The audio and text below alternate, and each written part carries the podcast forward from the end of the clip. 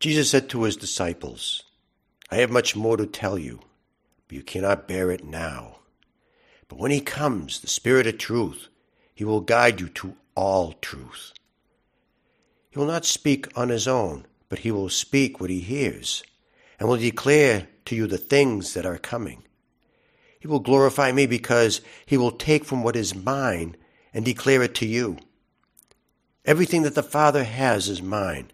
For this reason I told you that he will take from what is mine and declare it to you.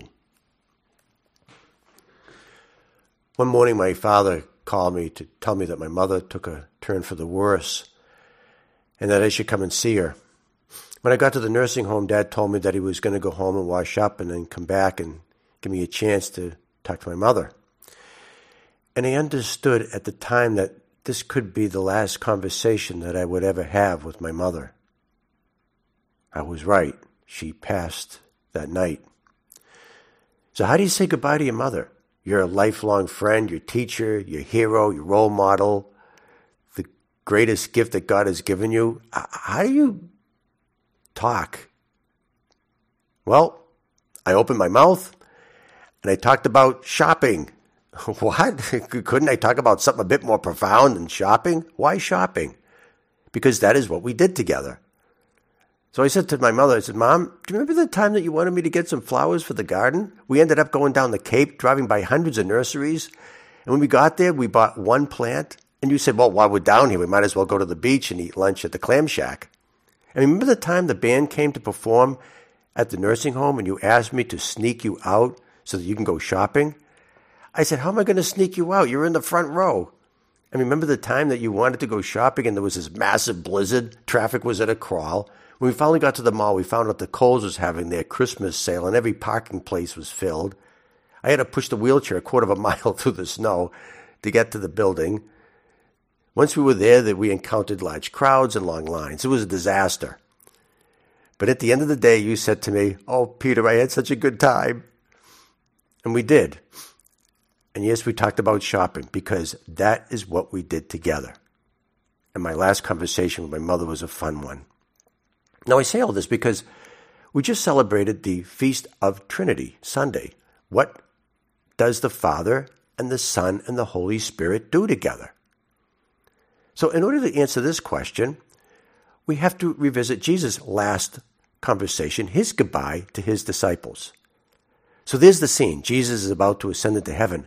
And before departing, he gave some instructions to his disciples. So, this was the farewell address. This is the goodbye speech. Now, I was elected by the Lord to be his speechwriter, I know what I would prepare. I would take the best of what Jesus talked about before he died. I would have written, Remember, I am the resurrection and the life. So death is not an end, it's a door. And I would have written, Love one another as I have loved you.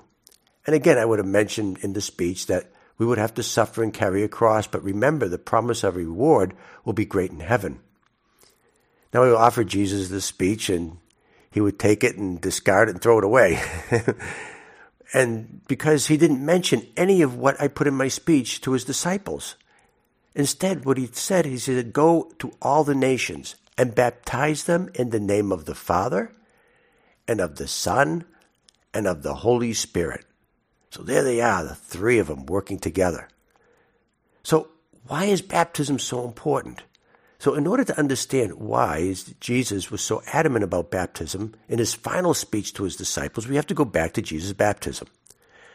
Now, you recall the scene. Jesus was baptized, and after he baptized, he came out of the water. So he ascended out of the water, and immediately as that was happening, the sky split and the Holy Spirit came and descended upon Jesus. And at the same time, there was a loud voice that came out of the sky that said, This is my beloved Son, for whom I am well pleased. So for the first time in all of Scripture, the Father, the Son, and the Holy Spirit are all together on the same stage, working together as a unified team. Only one time did they appear, and it was during a baptism. And this is what the Trinity does together. See, when we're baptized, Christ pulls us out of the waters of death through his resurrection. Then the Holy Spirit descends upon us. And then the Father is glorified because we have now become his beloved son or daughter.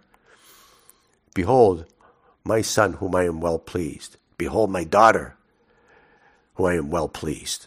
So all this happens so that we can be a part of the royal and divine family. So that's what the Trinity does together. The Trinity makes a family by making children of God. I look out the window of my room in the winter and I see a building across the street. And that is because I live in the city. But since then, however, there's a tree in front of the house that my that burst into leaves. And so now when I look out the window, I feel like I'm in the middle of the forest. I don't see the building across the street anymore. So what happened? Well, a few warm, sunshiny days transformed the tree. And I have a completely new perspective, a new visa. And that is what the Trinity does. The Father, the Son, and the Holy Spirit transform us into a family, to be a family member of God.